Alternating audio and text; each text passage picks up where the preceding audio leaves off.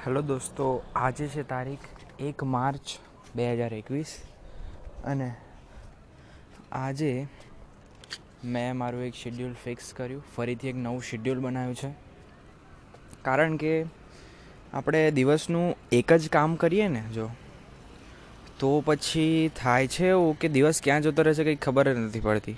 અને એની જે પ્રોડક્ટિવ કહેવાય ને જે પ્રોડક્ટિવિટી એ ખૂબ જ ઓછી હોય છે. એટલે મેં પછી આજે સવારે જ્યારે મારા પાસે પંદર મિનિટ એક્સ્ટ્રા હતી, ત્યારે મેં આખું ટાઈમ ટેબલ બનાવી દીધું ફટાફટ. પછી એને એપ્લાય કરવામાં લાગી ગયો. એટલે કે આજે હું નવ વાગે ઉઠ્યો હતો. પછી નવ વાગે તરત ઉઠીને પાણી પીને, નાવા ધોવાનું થઈને પછી નવ પિસ્તાળીસે હું ટાઈમ ટેબલ બનાવવા બેઠો.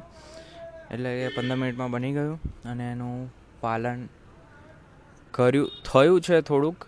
એટલે કે જેમ કે દસથી અગિયાર વાગે હું પ્રોજેક્ટનું કામ કરવા બેઠો. પછી અગિયારથી બાર વાગ્યા સુધીમાં મેં મારા જે બ્લોગિંગ વેબસાઇટ છે, એના ઉપર કામ કર્યું.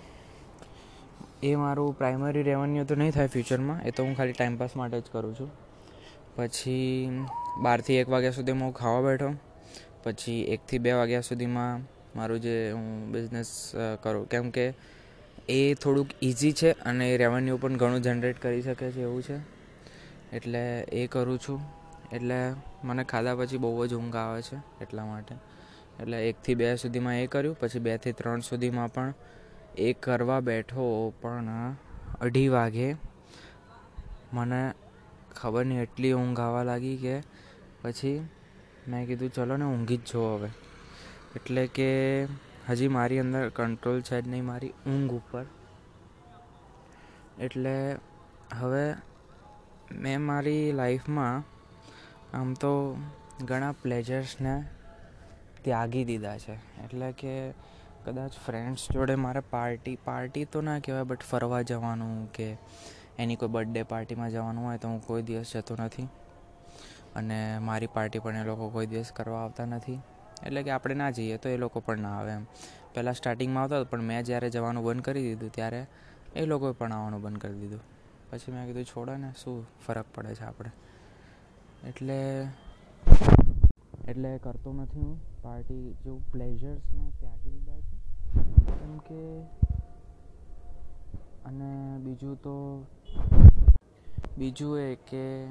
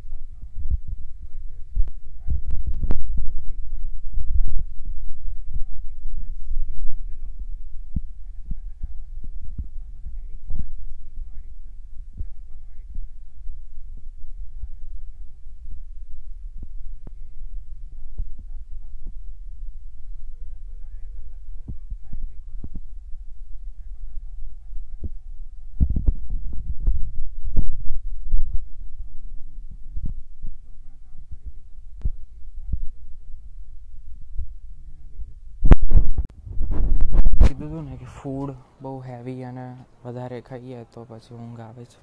પણ મારે સિચ્યુએશન એવી છે ને કે ખાવું જ પડશે હમણાં.